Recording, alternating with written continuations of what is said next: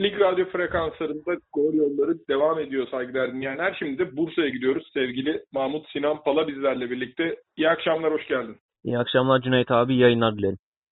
Teşekkür ederim. Sevgili Mahmut Sinan Pala, e, Bursa Spor e, iki haftalık e, beraberlik serisi diyelim. Çok da istemediği bir iki, iki haftalık beraberlik serisi yaşadı. Ve 41 puanda ki bunu hep belirtmemiz lazım. Silinmiş 3 puanı var Bursa Spor'un. Aslında 44 puanda olması gerekirdi. Çok şeyi fark ettiren konulardan bir tanesi bu. Neler söylemek istersin? Ee, Bursa Spor hakkında çok konuştuk. Ee, aslında bir, e, en son Yalçın Hoca'nın ayrılması üzerine İbrahim Üzülmez ve teknik ekibi geldi. Ee, sonrasında kendi istediği oyuncular belli mevkilere transferleri yapıldı. Ee, bunun haricinde baktığımız zaman e, şimdi Serdar Özkan'ın devre arasında gelen Serdar Özkan'ın e, sezonu kapattığı konuşuluyor. E, Özer Hurmacı'nın çok iyi formdayken aldığı bir 5 maç cezası var. E, bu hafta Şehu'nun aldığı bir kırmızı kart cezası var. Yani cidden aslında kırmızı kart olmaması gereken bir pozisyon. E, oradan da minimum 2 maçı var. Burak Kopacak tam formunu yakaladı, iyi oynamaya başladı derken o da sakatlandı. O da bir 3-4 maç yok. Hani e, hep böyle en kilit oyuncular Bursa Spor için sahada e, maçı değiştirebilecek oyuncuların çoğu ya sakat ya cezalı. E, iki maçla beraberlik geldi üst üste. E, hocanın da sahada bazı şeyleri yapmakta zorlandığını görüyoruz maçları izlediğimiz zaman. E, bunları üst üste koyunca e, önümüzdeki 2-3 maç Bursa Spor için çok önemli hale geldi. Hem yukarıdan kopmamak adına hem de e, kadrodaki eksiklerle e, kadronunuzdaki diğer oyuncuları da kazanmak, bu yarışta tutunabilmek adına teknik ekibin 25 e, saat çalışması gerekiyor tabiri caizse günde. E, bir çözüm üretmeleri gerekiyor ama son maçlarda gel izlediğimiz üzere e, hani A planı yarım, B planı hiç yok gözüküyor. Ne yapacaklar çok merak ediyorum. 15 Mart'ta da Mali Genel Kurul var. Bir de bunların üstüne o da gelecek. Hayırlısı.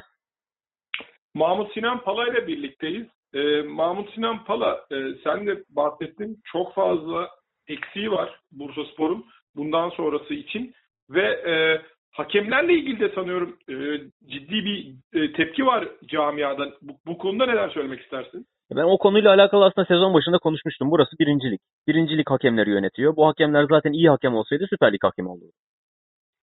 Yani aslında e, hakemler yeterli seviyede değil evet. E, Bursa Spor'un oynadığı çoğu maçtaki zaten o baskıyı, o psikolojik eşiği de kıramıyorlar. Orada da bir etkileri olmuyor daha iyi hakemler olsaydı daha iyi yerlerde olurlardı. E, çoğu genç hakemler, e, papaz oyuncu dediğimiz tecrübeli oyuncularla da onların da baskılarına yenik düşüyorlar. E, sahada istedikleri gibi üstünlük kurmanın tek yolunun gereksiz kartlar göstermek ve oyuncularla sert konuşmak olduğunu düşünüyorlar. Daha yolun başındalar. E, kötü hakemler, kötü zemin.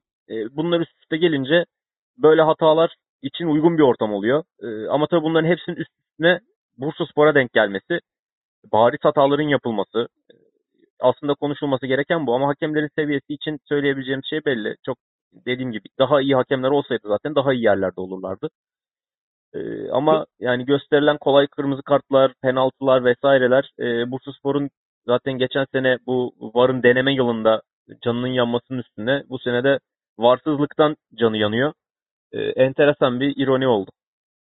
Mahmut Sinan Pala, e, bugün senin attığın bir tweet vardı. E, bu sene Bursa Spor çıkamazsa işi çok zor olacak farkında mıyız diye. Ki sen bunu başından beri söylüyorsun. E, bunu açar mısın biraz? Yani herkes biliyor gerçi ama yine de e, biraz daha bu konunun da üstünde açarsan sevinirim. Tabii ki. Aslında bunun e, tam olarak e, sayısal verileri de Mali Genel Kurul'da belli olacak zaten. E, işte Bursa Spor'un e, geçen sene sonunda küme düştüğü zaman yaklaşık 4, 400 küsür milyon borcu vardı. E, ve bildiğimiz kadarıyla kesin veriler tabii dediğim gibi yine genel e, mali genel kurulda belli olacak. E, bildiğimiz kadarıyla Bursaspor'un borçlarında herhangi bir ödeme yapılmadı. Öteleme yapıldı. Yani bu sene banka borçları ödenmeyecek, seneyi ödeyeceğiz gibi bir anlaşma yapıldı. Çünkü Bursaspor'un e, borçlarını topladığı bir kredisi de vardı. Yaklaşık aylık 5-6 milyon lira gibi bir ödemesi var onun. E, bunun haricinde e, yeni gelen bir sürü oyuncu var. Bunların oluşturduğu da bir mali yük var. Hani ben şu an Bursaspor'un aktif borcunun e, kısa ve uzun vadeli ne kadar olduğunu bilmiyorum ve mali kurulu e, iple çekiyorum. Merak ediyorum şu an Bursaspor mali olarak ne durumda. Eğer hiçbir borç ödenmediyse üstüne de bu oyuncuların da zaten ödemelerinde sıkıntı olduğunu biliyoruz. Bir de bu oyuncuların diğer masrafları vesaireleri, deplasman masraflarını koyalım üstüne. Bir de bir Bursaspor'un e, kendi sahasında oynadığı 25-30 binin altına oynadığı her maç Bursaspor'a eksi olarak yazıyor. Bir de onları koyalım. Çok Bursaspor çok ciddi bir mali bataklığa girecek eğer Bursaspor Süper Lig'e çıkamazsa. E, bununla alakalı kimse konuşmuyor. Çünkü herkes bir an önce Süper Lig'e çıkmak istiyor, geri dönmek istiyor. Çünkü esas e, en önemli kurtuluş noktası olacak. E, bildiğiniz kadarıyla zaten iki kere yardım kampanyasına girdi Bursa Spor yönetimi.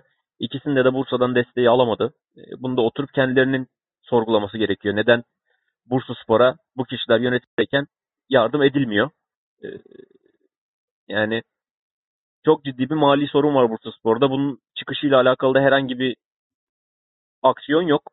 E, ama dediğim gibi 15 Mart günü Mali Genel Kurul'da e, bütün veriler önümüze konduğu zaman çok daha net bir şekilde göreceğiz. Mahmut Sinan Pala bu söylediklerini imza atarım ve Sayın söylediğine şunu da ekleyeyim. Yani çok fazla transfer de yaptı Bursa Spor bu sene. E, belirli senin dediğin gibi hani kilit oyuncular aldılar. E, özellikle ligin ikinci yarısında tahtayı da açıp ve işin kötü tarafı şu. Ben seninle aynı fikirdeyim. Yani mesela bu hafta e, Hatay Erzurum maçı var. Oradan çıkacak sonuca göre e, ilk iki gerçekten çok zor olabilir. Ve playoff dediğimiz zaman Adana Demirspor gibi, Altay gibi, Karagümrük gibi, Akisar gibi takımlarla mücadele edeceksin. Bunların bir kısmı camia, bir kısmı sahada kuvvetli. Ee, yani hakikaten çok zor bir yere doğru gidiyor Bursa Spor'un. Tüm Bursa'nın birlik olması lazım. En ufak çatlak bir sesle bu sene de çıkamazsa seneye gerçekten sana katılıyorum işler çok zor olur. Ya maalesef e, öyle gözüküyor. E, işte bunun üzerine hakem hataları vesaireyle gelince yönetimin bazı noktalarda ciddi manada zayıf kalmasını da ekleyince yani e, içerideki olaylar e, işte e, bazı profesyonellerin görevlerini yeterli seviyede yapamamasına rağmen hala orada durmaları bunları kimse konuşmuyor. E, Bursaspor eğer Süper Lig'de olsaydı çok daha fazla şey konuşulurdu. Ama cami olarak Bursaspor bu senenin öneminin farkında bu yüzden e, bazı şeyleri kamuya açık yerlerde konuşmaktan ziyade kapalı meclislerde halletmeyi tercih ediyor. Ama konuşulacak o kadar çok mevzu var ki e, yine dediğim gibi 15 Mart Mali Genel Kurul e, hareketli geçecek gibi gözüküyor. E, oradaki konuşmalar, e, sorulacak sorular, sorulara verilecek cevaplar aslında Bursaspor'un e, çıksa da çıkmasa da önümüzdeki sene ne yapacağının, neler planlandığının, neler yapılabileceğinin sorularının cevaplarını verecek. Peki e, Mahmut Sinan Pala Bursa Spor'da gündem bu e, ve ol, olabilecekler de 3 aşağı 5 yukarı belli. Bu akşam e, Trabzonspor karşısına çıkacak olan Fenerbahçe'de de aslında benzer e, durumlar var. E, Fenerbahçe'de e, son kurşunlarını atıyor her seferinde. Çünkü hem UEFA ile ilgili hem Türkiye'deki e, federasyonun e, limitleriyle ilgili sıkıntıları da var ve bugün Ersun Yanal'la e, çıkıyor Fenerbahçe. Zira Türkiye Kupası e, yarı final maçına. Fenerbahçe'yi nasıl görüyorsun baktığın yerden bu anlamda? E şimdi e, Fenerbahçe'nin bir marka gücü var. Süper Lig'de bulunması var. Ve arkasında olan e, yönetim kurulunun ve başkanın verebileceği bir maddi imkanlar var. Bunlar sayesinde aslında sahada çok etkili olmasa, olamasa da Fenerbahçe istediği başarıları alamasa da son iki sezondur. E, Fenerbahçe hem e, kurumsal manada hem de finansal manada bazı şeyleri toparlamaya başladı. Yani bu yokluk içerisinde Fenerbahçe'nin yapabileceği hamleler zaten belliydi. E, bu noktada sportif olarak e, bazı yanlış transferler, bazı yanlış yapılanmalar ama tabii bunların sebebi de finansal yapıdan dolayı. E, tabii ki herkes ister daha iyi, daha pahalı oyuncular almayı. Ama hem UEFA'nın finansal fair play'den Fenerbahçe'yi e, bazı kısıtlamalar getirmesi, hem Fenerbahçe'nin kasasındaki e, finansal olarak biraz daha rahatta gitmesi. Belki de Fenerbahçe iki sezondur evet başarılı olamıyor. Taraftar cami olarak üzgünler. Ama bu iki senedeki e, bazı finansal yapılanmalardan dolayı hani 10 sene sürebilecek bir e, çöküntüyü belki 6 seneye 7 seneye indirebildi Fenerbahçe. E, taraftarın bu noktadan bakabilmesi lazım. Hep 2 aylık, 1 aylık sezon sonu olarak değil. Yani çok ciddi yüklerden bahsediliyor. Finansal yüklerden ki sadece Fenerbahçe değil bütün Süper Lig takımları Türk futbolu külliyen aslında e, bu sıkıntının içerisinde e, bu noktada çıkış yapılması gereken bankalar birliği vesaire anlaşması değil. Hani borcu borçla kapatmak gibi e, eskilerin de söylediği yanlış bir hareket yerine e, cidden doğru düzgün bir revizyonla e, kulüplerimiz artık e, finansal olarak ayakta tutabilecek şekilde sadece yayıncı kuruluştan gelecek olan paraya bakmak yerine kendileri artık ayaklarının üzerinde durabilmelerini sağlamak gerekiyor. Ki yayıncı kuruluş tarafında da enteresan bir durum var. 500 milyon dolardı ilk yapılan anlaşma. İşte kurdu vesaireydi falan derken şu an e, yaklaşık 320-330 milyonlara kadar indi. E şimdi Fransa'nın, İtalya'nın e, yeni anlaşmaları geliyor. Bunlar geldikçe iyice makas açılmaya başlayacak. Ve e, kulüplerimizin Şampiyonlar Ligi'ne gitme bile artık onları finansal açıdan kurtaramayacak noktaya gelecek. Çünkü Avrupa'da başarısızlık devam ettikçe Avrupa'ya direkt katılma hakkımız da yavaş yavaş gitmeye başlayacak. Bununla alakalı inşallah yönetici yapıdan, federasyondan e, bir şekilde revizyon reform yapacak düzenlemeler gerekiyor. E, o konuda da biraz umutsuzuz şu an gözüken itibariyle. Mahmut Sinan Palı bu anlamda mesela Fenerbahçe Ersun Yanal'la yolları ayırdı Fenerbahçe. Bugün de son maçına çıkıyor. Hem e, bu konudaki fikrini merak ediyorum. Yani bu nasıl etkiler? Kazansa da kaybetse de çok konuşulacak bir maça çıkıyor aslında Ersun Yanal. Bir diğer sorum da şu. Az önce bahsettiklerinden dolayı şimdi mesela bazı teknik direktörlerin isimleri geçiyor Fenerbahçe ile ilgili ama on, onlar belirli bir kadro ve belirli bir e, bütçe isterler. Yani sana mantıklı geliyor mu bu anlamda bir Alman teknik direktörün ya da işte hiç fark etmez ama daha çok Alman teknik direktörler konuşulduğu için söylüyorum. Böyle bir projeye gelir mi? Sen bu dünyayı da takip eden biri olarak. E şimdi e, kariyeri yükselişte olan birisinin e, finansal sıkıntıları olan ve e, dar bir yapıda hareket etmeye çalışan bir kulübe gelmesi e, çok da mantıklı bir hareket olmaz. Ciddi bir şekilde ikna edilmesi gerekiyor. E, yapılacakların e, planların gösterilmesi ve kışın ikna edilmesi gerekiyor. Yani e, Nagelsmann'dır vesairedir bunlar yani artık elit teknik direktörlük seviyesinde göz kırpan isimler. Bunları getirmeniz için ya çok ciddi paralar akıtmanız gerekiyor ki bu yok. Ya da çok güzel bir projeyle gitmeniz gerekiyor. E, bu noktada da paylaşılan bir şey yok çok güzel proje hakkında. Yani e, bunlar biraz taraftarın ağzına bal çalmak gibi geliyor. E, biraz bir şekilde camianın motivasyonunu yüksek tutmak adına yapılan hamleler gibi. Bir de Filip Koku'nun bu ülkeye gelip gittiği süreç var. Yani daha doğrusu bu yönetimle işte Komoli konusu var. Ya bütün bunlar da referans diye düşünüyorum. Bilmiyorum sen de aynı fikirdesin herhalde. Tabii ki tabii ki aslında Komolli konusu Türkiye'de başarısız oldu gözüküyor ama Komolli ciddi ağırlığı olan uluslararası piyasada tanınan birisi. Yani sizin Komolli yaşadığınız sıkıntıların biz nasıl diyorsak e, futbolcuların hepsi Türkiye'de paraların geç ödendiğini biliyor diyor dünyada. E, Komolli'nin başına gelenler de bir şekilde e, çoğu kişinin kulağına gidecektir. Ve bu da bu tabii ki hem Fenerbahçe adına hem Türkiye futbolu adına negatif bir etki bırakacak. Ben de seninle aynı fikirdeyim. Bu anlamda tabii şampiyonluk yarışı e, Süper Lig'de de sürüyor. E, ve bu hafta e, Galatasaray Sivas Spor maçı var. İşin e, şöyle bir tarafı var. E, Sivas Spor Beşiktaş'la oynadı şu ana kadar. E, Trabzonspor'la oynadı. Başakşehir'le oynadı ve Alanya Spor'la oynadı. Olası bir Galatasaray galibiyetinden sonra bir tek Fenerbahçe maçı kalıyor. E, bu gücü görüyor musun Sivas Spor'da? Yani Sivas Spor'un aslında e, biraz kendi sahasındaki o e, hava şartlarından sağladığı avantaj da artık gitmeye başladı. Onu da unutmamak lazım. E, ama e, güçlü rakipleri öyle oynamak şampiyonluk yolunda siz o maçlara çok daha motive çıkarsınız. Ama zayıf rakiplerinle oynadığınız zaman yani bunun çok örneği var. E, şampiyonluğa oynayan takımlardan genellikle daha güçlü olanı kazanıyor tarih boyunca. Yani e, ikinci noktada olan ya berabere kalıyor ya da yarıştan kopuyor. Ama çoğu zaman görmüşüzdür ki bizim ligimizde de bunun çok örnekleri var. Küme düşmemeye oynayan ve zayıf olan takımlar bu takımlara karşı çok ciddi sürprizler çıkarabiliyorlar. Bunu Hı-hı. unutmamak gerekiyor yani. Hani bu tarih tekerrürden ibarettir dediğimiz şey de aslında bu. Yani Sivas Spor'un e, da oyununa baktığınız zaman direkt oynayan, hızlı oynayan bir takım. E, bu takımlara karşı direkt hızlı oynamak ne kadar etkili olacak? E, oynayabilecek misin? Çünkü onlar da kapanan takımlar. Onlar da direkt hızlı oynayan takımlar.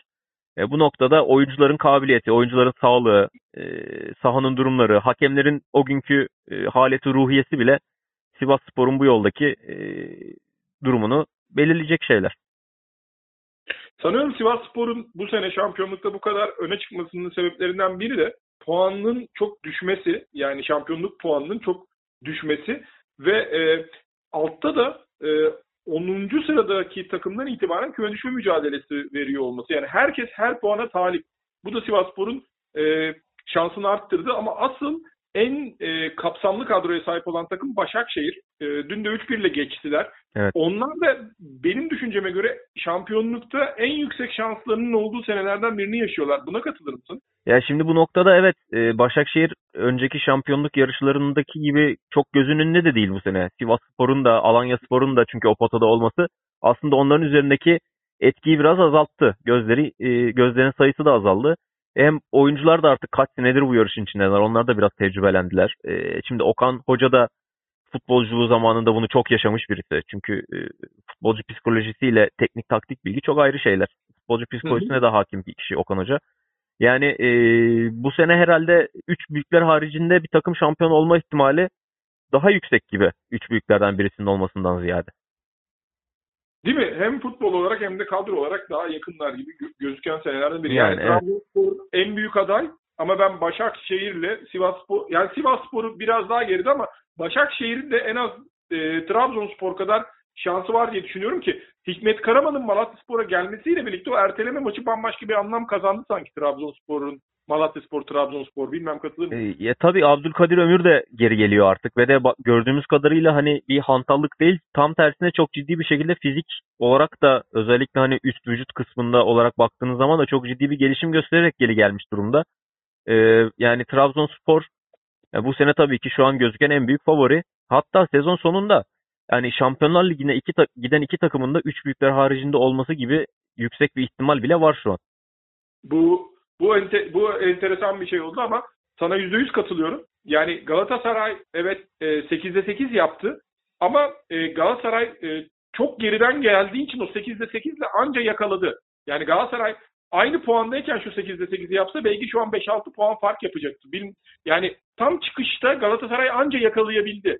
Bakalım ne kadar sürdürebilecek bilmiyorum. Ee, Galatasaray aslında güçlü bir oyunu da var. Katılır mısın son haftalarda? E tabii yani oyuncuların geri dönmesi özellikle Emre Akbaba yani bu ligi bu lig için cidden hani çilingir diyeceğimiz oyunculardan hep ileriyi düşünen, topla kat etmekten ziyade hep paslarla oyunculara servis atmayı düşünen bir oyuncu. E Galatasaray'da da servis isteyen Onyekuru var, Falcao var. E, bu noktada yani bir deniyor, iki deniyor, üç deniyor. E, bir şekilde etkili olmaya etkili olmaya başlıyor. Belhanda'dan Belhanda'nın eksiği buydu. Belhanda daha çok topu hareket ettirip e, pozisyonu yaratmaya çalışan bir oyuncu da Emre daha çok final pası atmayı seven bir oyuncu.